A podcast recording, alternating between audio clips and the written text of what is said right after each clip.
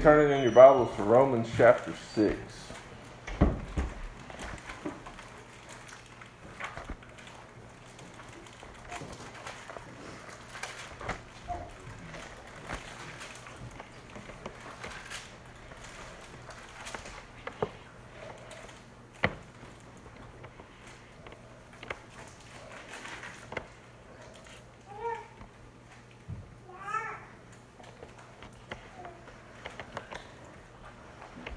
Romans chapter 6, and this morning we're going to read the entire chapter and uh, see what the Lord has for us there. And if you are able, if you would stand.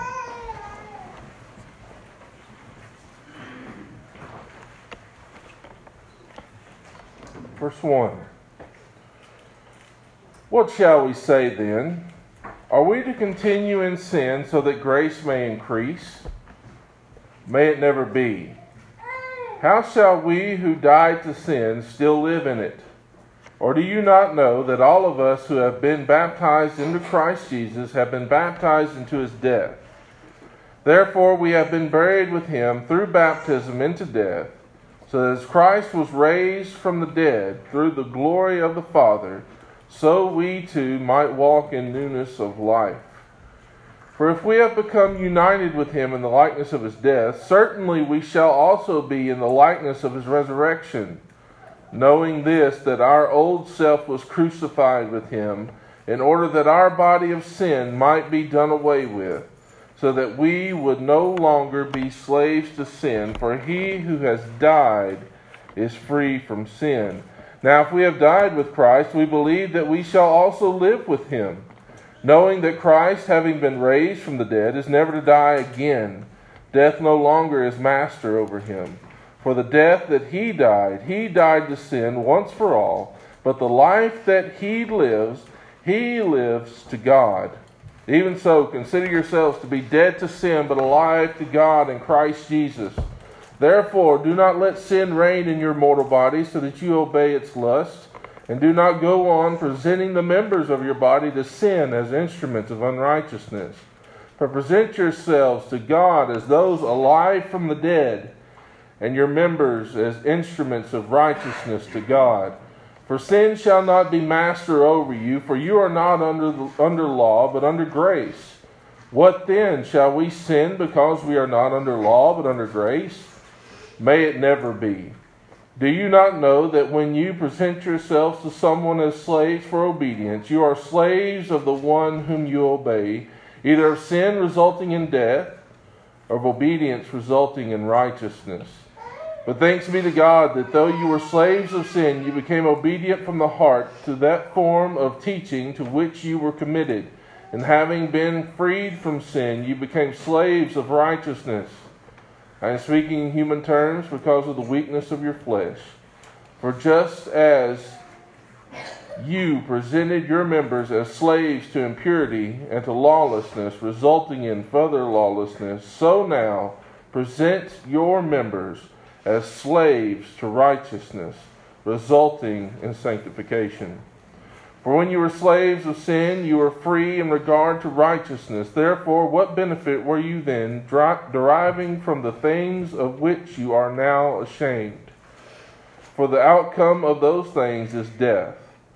But now, having been freed from sin and enslaved to God, you derive your benefit, resulting in sanctification and the outcome, eternal life. For the wages of sin is death, but free the free gift of God is eternal life in Christ Jesus our Lord. Pray together. Father, we come to you seeking your wisdom, Lord, seeking your understanding.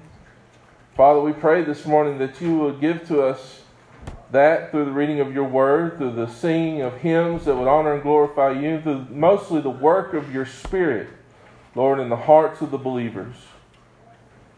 Father, we thank you for the hope that we have in Christ. It's in his name we pray. Amen. Amen.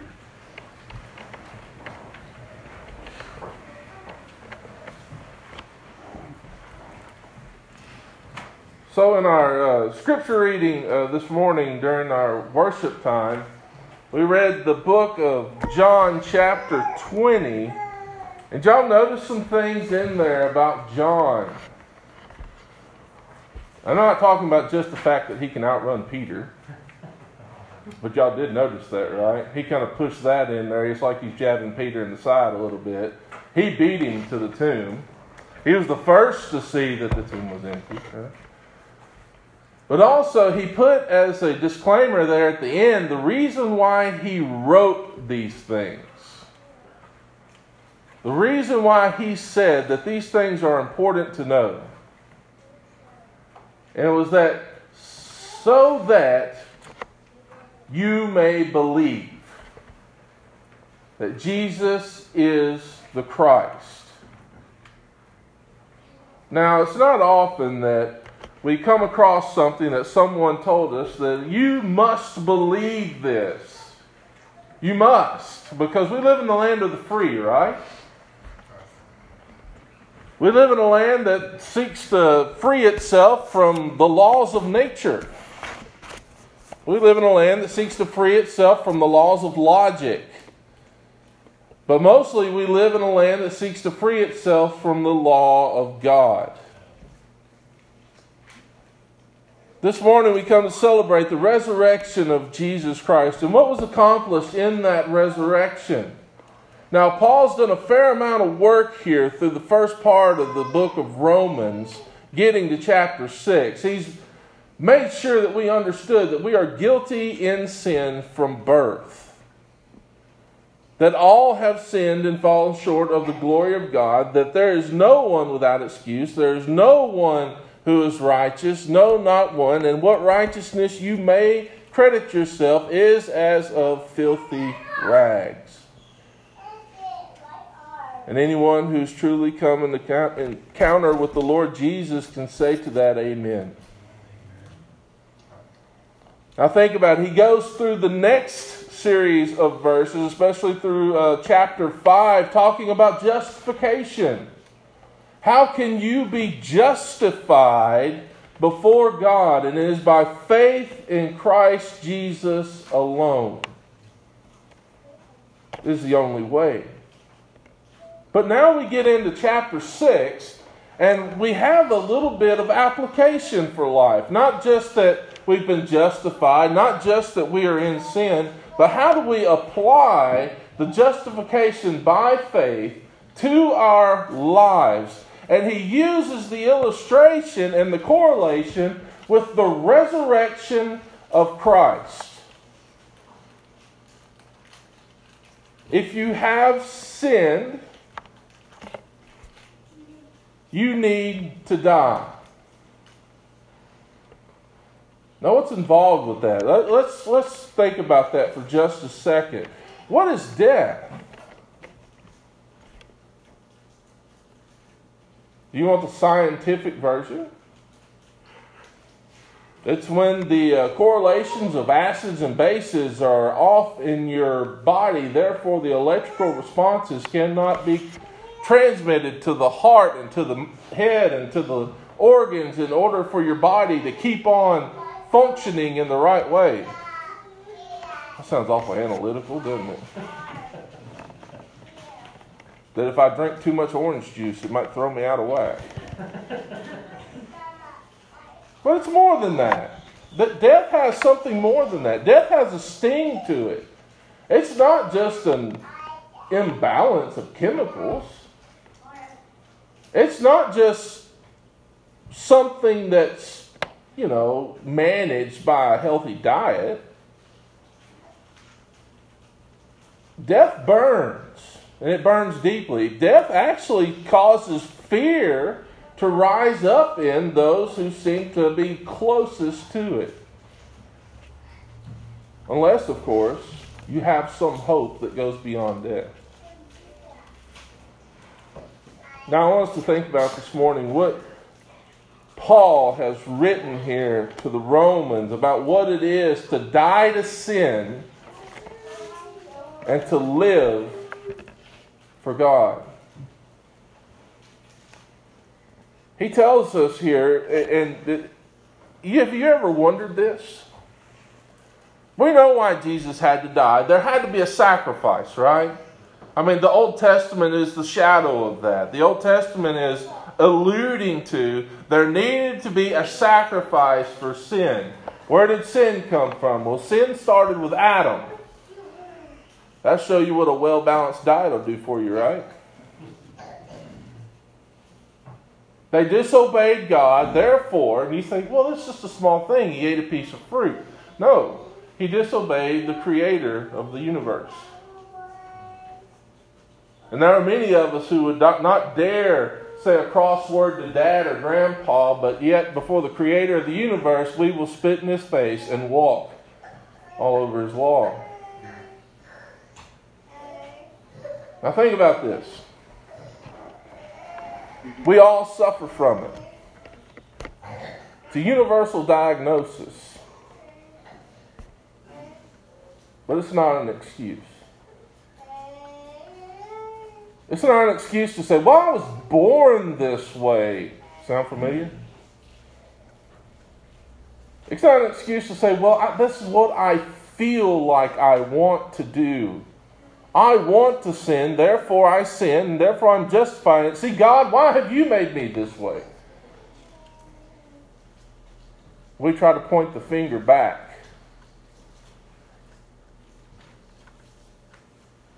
But God has given us His Word that for every time we try to blame Him for something, He says, I've already told you. Now, what did Christ accomplish in resurrection? So we talked about the death, right? That there had to be a sacrifice for sins. There had to be something to bleed. And you think about the, the day that Jesus had on that day. He was hung on the cross, the beatings, the, the stabbing, the, the mocking, the spitting, the water that flows from his side.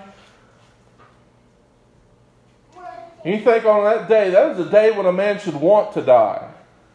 That death might be relief. And yet, you contemplate who Christ is and how he has surrendered himself to the wills of sinful men in order to accomplish what no man could through any animal.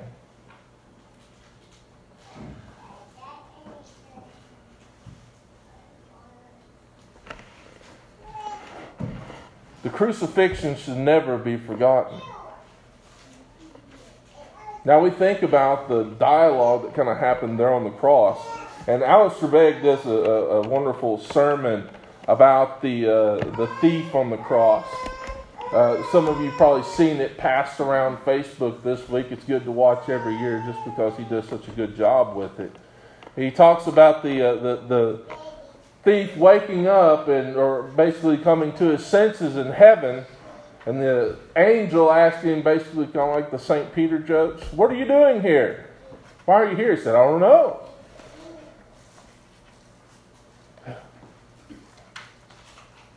So why are you here? I don't know. He talks about the angel going and getting the supervisor angel, bringing him back, and says the supervisor says, "Why are you here?" He said, "I don't know. The man on the middle cross said I was supposed to be here."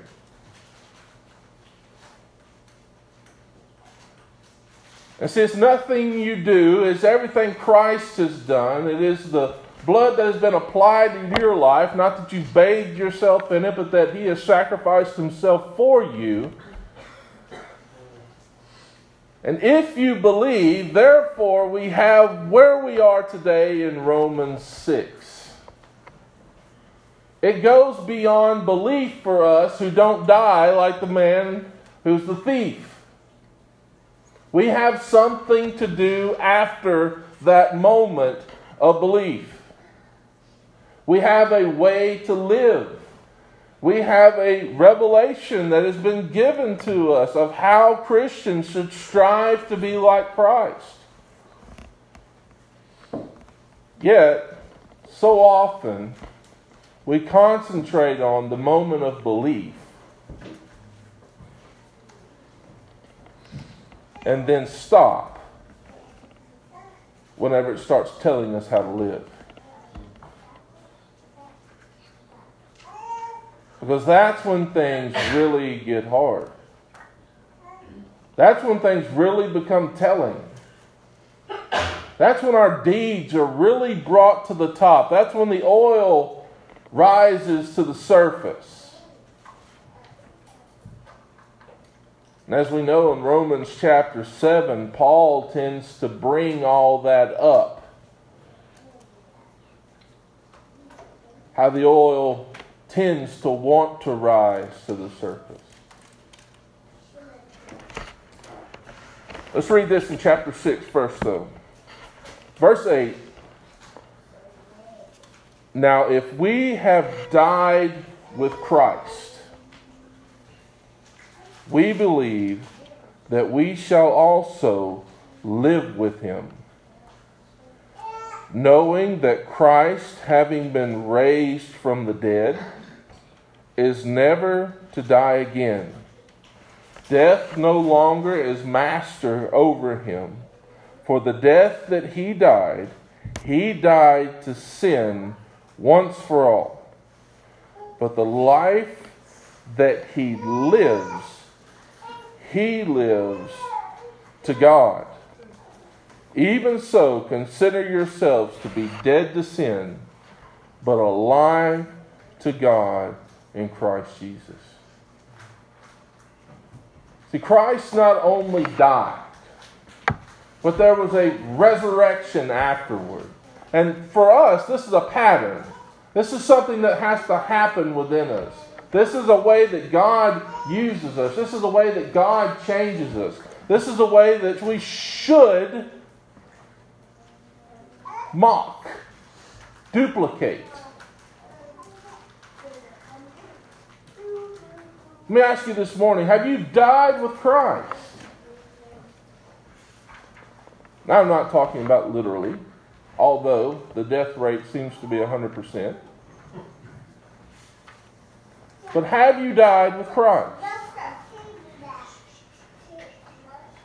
Have you recognized that sin is in your life?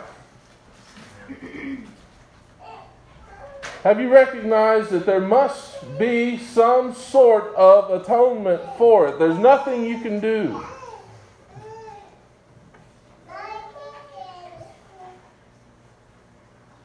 Now, the next question is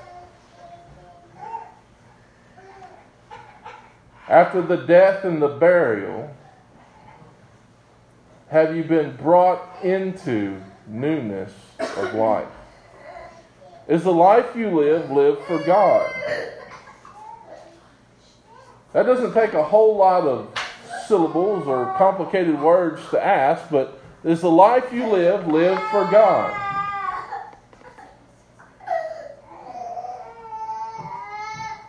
And so you're fumbling back through the catalog of life right now, right? And those images pop into your mind of times you might not have lived for God times you've done wrong things.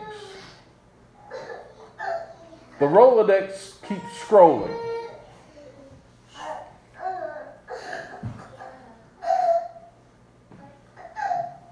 But it's not as much about what you did yesterday.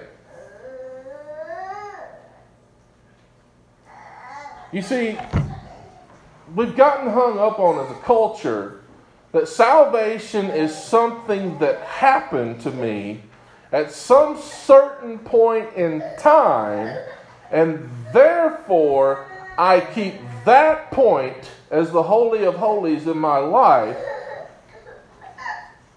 and I just relate myself back to that point and how I felt. So whenever I get to feeling low, I go back to that revival as a kid when they sang Jesus Come or whatever hymn. I go back to the youth conference whenever they were asking, Is there anyone here who does not know Christ? And I thought that was me. Come down front and talk to one of our counselors, the man you've never even met, who you don't even know if he's saved or not, or whether or not he knows the gospel, and let him lead you to Christ.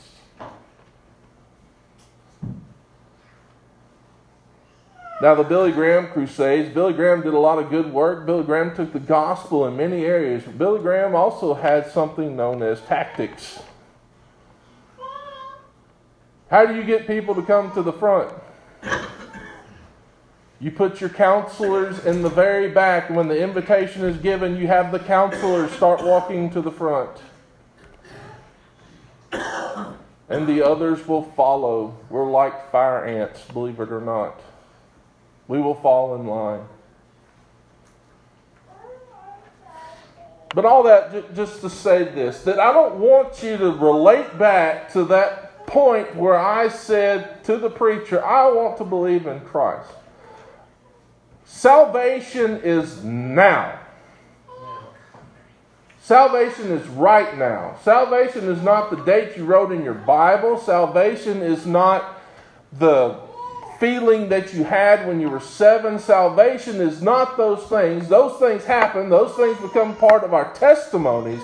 But salvation is right now. You are both saved if you're in Christ and being saved at the same time. You are both in Christ and growing into the image of Christ. And that's what this is talking about with this resurrection language is that if you have been saved, you are continually being saved and being transformed into the image of the one who has saved you. That the life you live now, you live to God. What's involved in a life lived to God, though? What does that look like? I mean, do we adorn a uh, single colored robe and live in a monastery? I never understood that personally. All these holy men locked themselves up inside of a monastery. I know it's not Christianity, that's got a lot to do with it, but and they pray all day long where they can do no one any good at all. So, what is a life lived to God?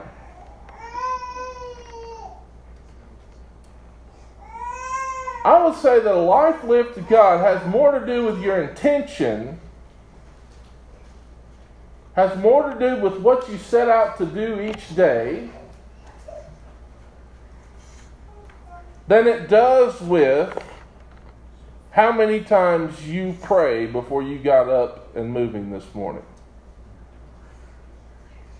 Because there are people who pray all the time, right? Muslims pray. They pray on schedule. They take their mats with them. They know the direction of Mecca at all times. And at the appointed time, they unroll their mats, they place themselves on their knees, and they pray.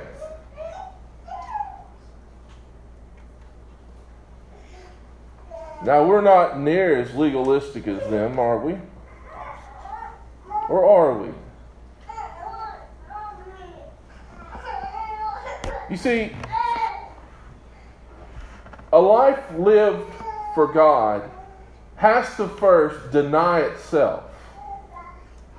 What, what did Christ tell them? If anyone would come after me, you must first deny yourself, take up your cross daily, and follow me. So that means let go and let God. That means I want to be different. God changed me. I'm waiting. God, take away this temptation. God, bless me with a different life.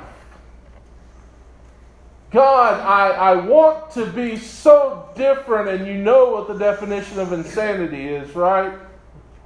You do the same thing over and over, expecting different results. You got to think God stands and looks down and has his hand on his hip sometimes and he's shaking his head, going, What are you doing? And yet he understands completely what we're doing. We're exalting ourselves and our experience. And we make it all about us. God, I need you to change me. God, I need you to give me this. God, I need you to take this away from me. Instead of, God, you are God, and I will follow you. I pray that you would provide the strength.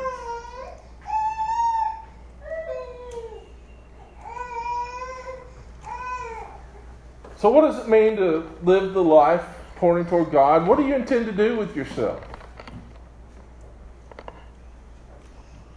Like every elementary school guidance counselor asks most of you guys, what do you want to be when you grow up? How many firemen and astronauts do we have in here? both the highest paid and the lowest paid occupation, but they look completely cool, don't they? I want a uniform and a hat.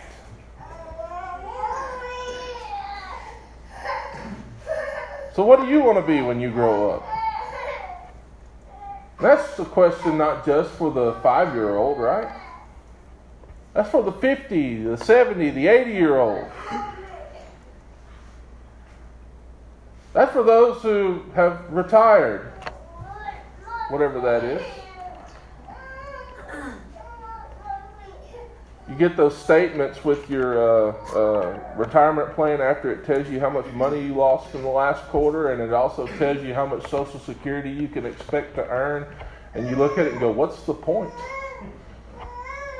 I'll take the tax credit.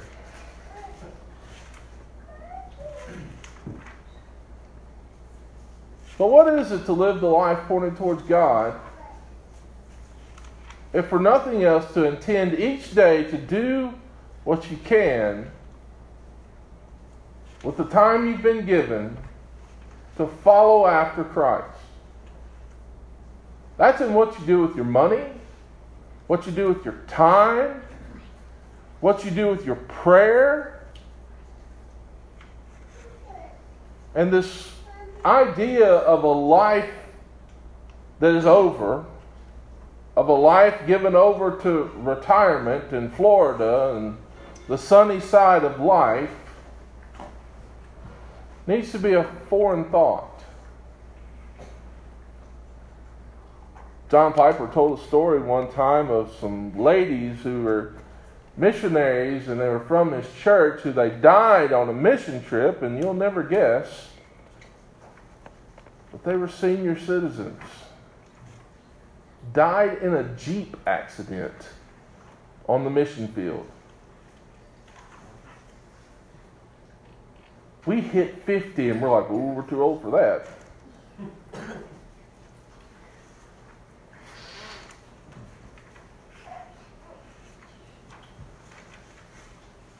But I want us to stop here and take a step back.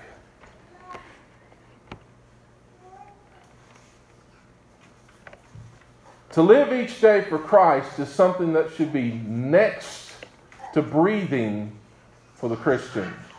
Not that it doesn't require effort, but that it should be something that envelops your mind,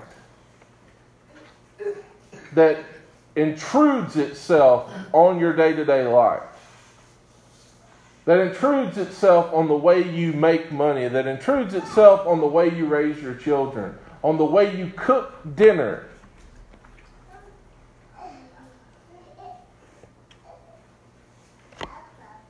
But going back here, if you have not died to sin,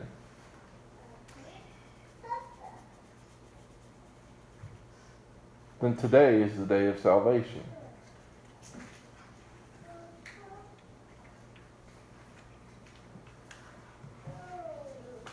Don't keep doing the same old thing over and over, praying the same old prayer. Lord, take the whatever away and not be willing to take up your cross and follow him. We want differences in our world, Christians. We want better for our children, and yet we stick ourselves in the rut and put ourselves on the train tracks as we have been taught to do and follow according to the way the world thinks is wise. It's time to actually be the thing you hated in high school weird. No one wanted to be weird in high school. Some of us were born weird, though. We couldn't help it. Praise God if you went to a small high school and no one could tell how weird. But why are we afraid of being different?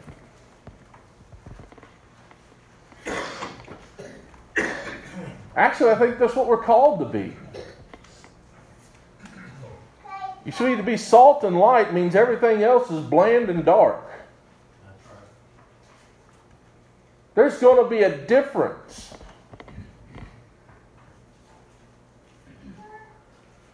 If you want better churches, how do we accomplish better churches? By striving to be a better church. It's not, I think I'll just sit this out for a while. We got to do something different. We got to take Hebrews seriously, right? We can't just uh, lock ourselves away. We want better churches in our nation, in our county, in our city. Then it's going to take better Christians. It's going to take better preaching. It's going to take better understanding of doctrine. And it's going to take better fellowship of the body. And it's going to take a better devotion to Christ. Not just this surface level junk we call church attendance.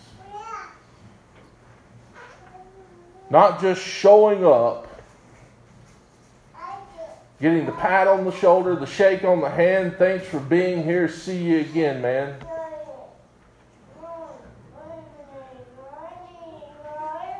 You have to be a part of something.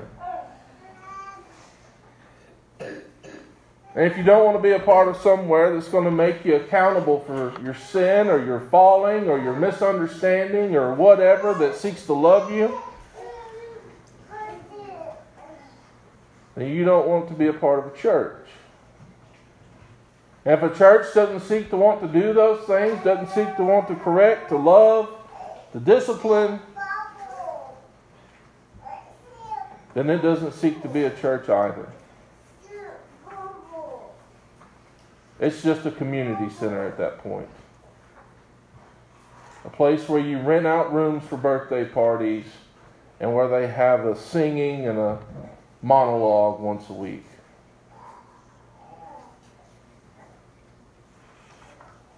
We have to live for God because that's why Christ was resurrected. I didn't just make that up. I read that this morning, I think. We can't just expect God for praising us for getting up one day a year, and I made it, Lord. You need to get up tomorrow with the same thing. Today, I will serve the Lord in my ditch digging. Am I getting the kids ready? And the squeezing the time for prayer in before bedtime. In the moments that we have a little bit of extra time and we can talk about God or the blessings of the ability to correct and to tell them that it's not just me who you've disappointed. There's actually something worse than disobeying father and mother. It's that in disobeying father and mother, we have disobeyed the Lord. So today, if you are in Christ, today is the day that you get to live for God, a privileged day, a happy day, a joyful day. Because Christ has, has risen, you have been able to rise in the hope of Christ, live for Him, and if the Lord wills, you can do the same tomorrow. If you are not in Christ, you must understand that the Lord has died and He has risen.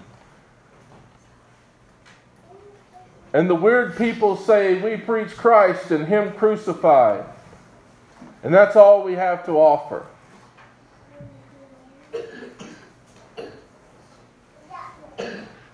We can't clean you up. We can't straighten you up. All we can offer you is Christ.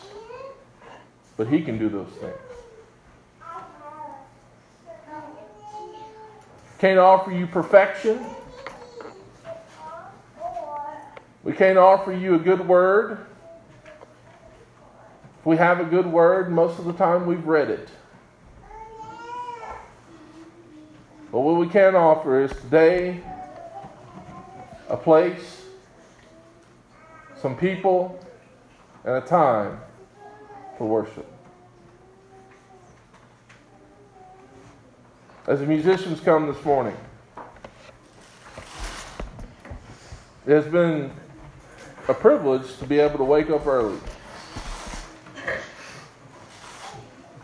It's been a privilege to be able to get in a car to drive here. Most of you, I'm guessing or hoping, took a hot shower or bath. And that's a privilege. I'm reading a book at home called The Hiding Place.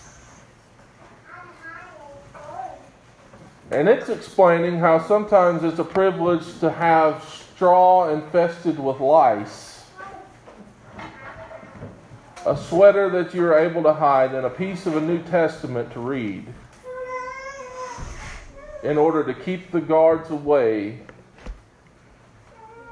to be able to worship the Lord standing at the entrance to the furnace that could be your final resting place.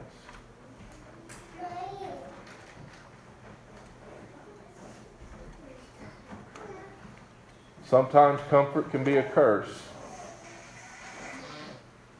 But God has given us the privilege of His Word, the hope of His resurrection, and the gift of His Holy Spirit. And just as John said, He has given these things so we may believe. Let's worship Him this morning. We're going to sing our final hymn. There is a fountain. It's on uh, page 142 in the white hymnal. And if you are able, if you would stand with us as we sing.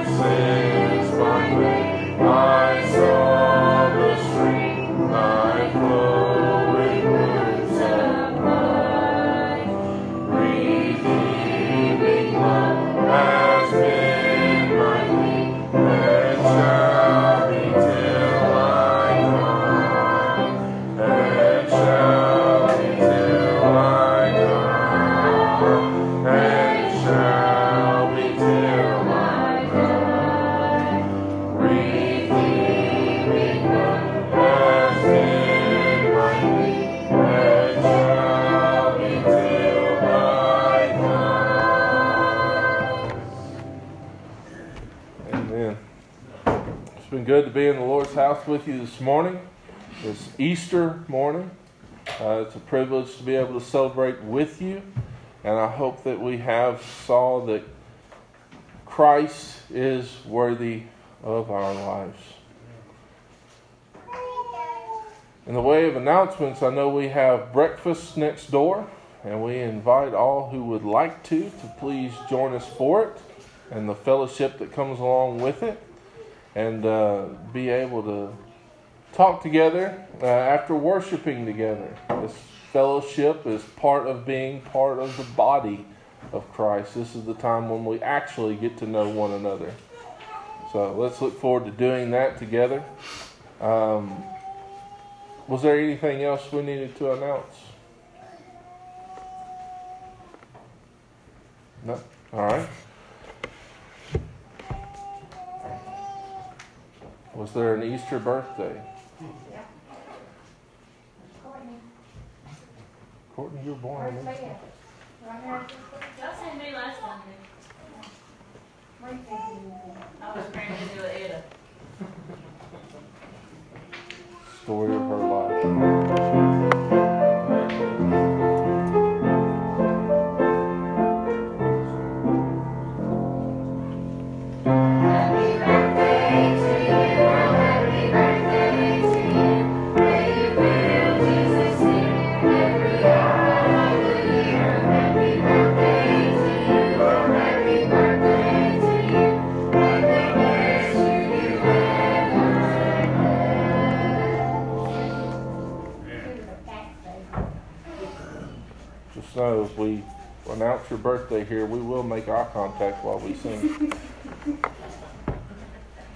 Not to be awkward. Was there an anniversary? All right. Let's have a word of uh, dismissal prayer, and let's look forward to the fellowship that we have and uh, what the Lord can do with that. Uh, James, would you lead us in prayer, please, sir? And also, uh, would you mind asking the blessing over the food? Father and God, Lord, we thank you so much for Jesus and what he's done for us, Lord. We thank you, Lord, that he is risen. Lord, that we have all the faith in the world he will do what he said would do. Lord, we love you so much. And Lord, we just thank you for how you have taken care of us all these many years, Lord. We thank you, Lord, in the freedom that we have here in the United States. Lord, we pray for those that do not have it. We pray for those that are fighting for their life night and day in Ukraine. Heavenly Father, we pray for our nation. We pray for the, the ones that run our nation, Lord, our president and all those. Lord, we need some leadership. We pray, Lord, that you send us leadership just as you did in the old days. Heavenly Father, we thank you for your word we've heard today. And Lord, we pray that we use this word not just to carry it in our hearts, but to spread it to all that we know. And let them know the good news that Jesus saves. Heavenly Father, Lord, we just pray that you would bless this congregation, Lord. Bless each and every one of them, Lord. Bless especially those that are sick and afflicted, those that need your help, Lord. We pray that you just bless them with your healing power. And Heavenly Father, Lord, as we go uh, to meal today, what if we pray for you, you pray, Lord, to bless this food and touch our bodies, our bodies to thy service, Lord, and help us always remember every morsel that goes in our mouth that you provided. We love you, Lord. Thank you for your blessings. Thank you for this day.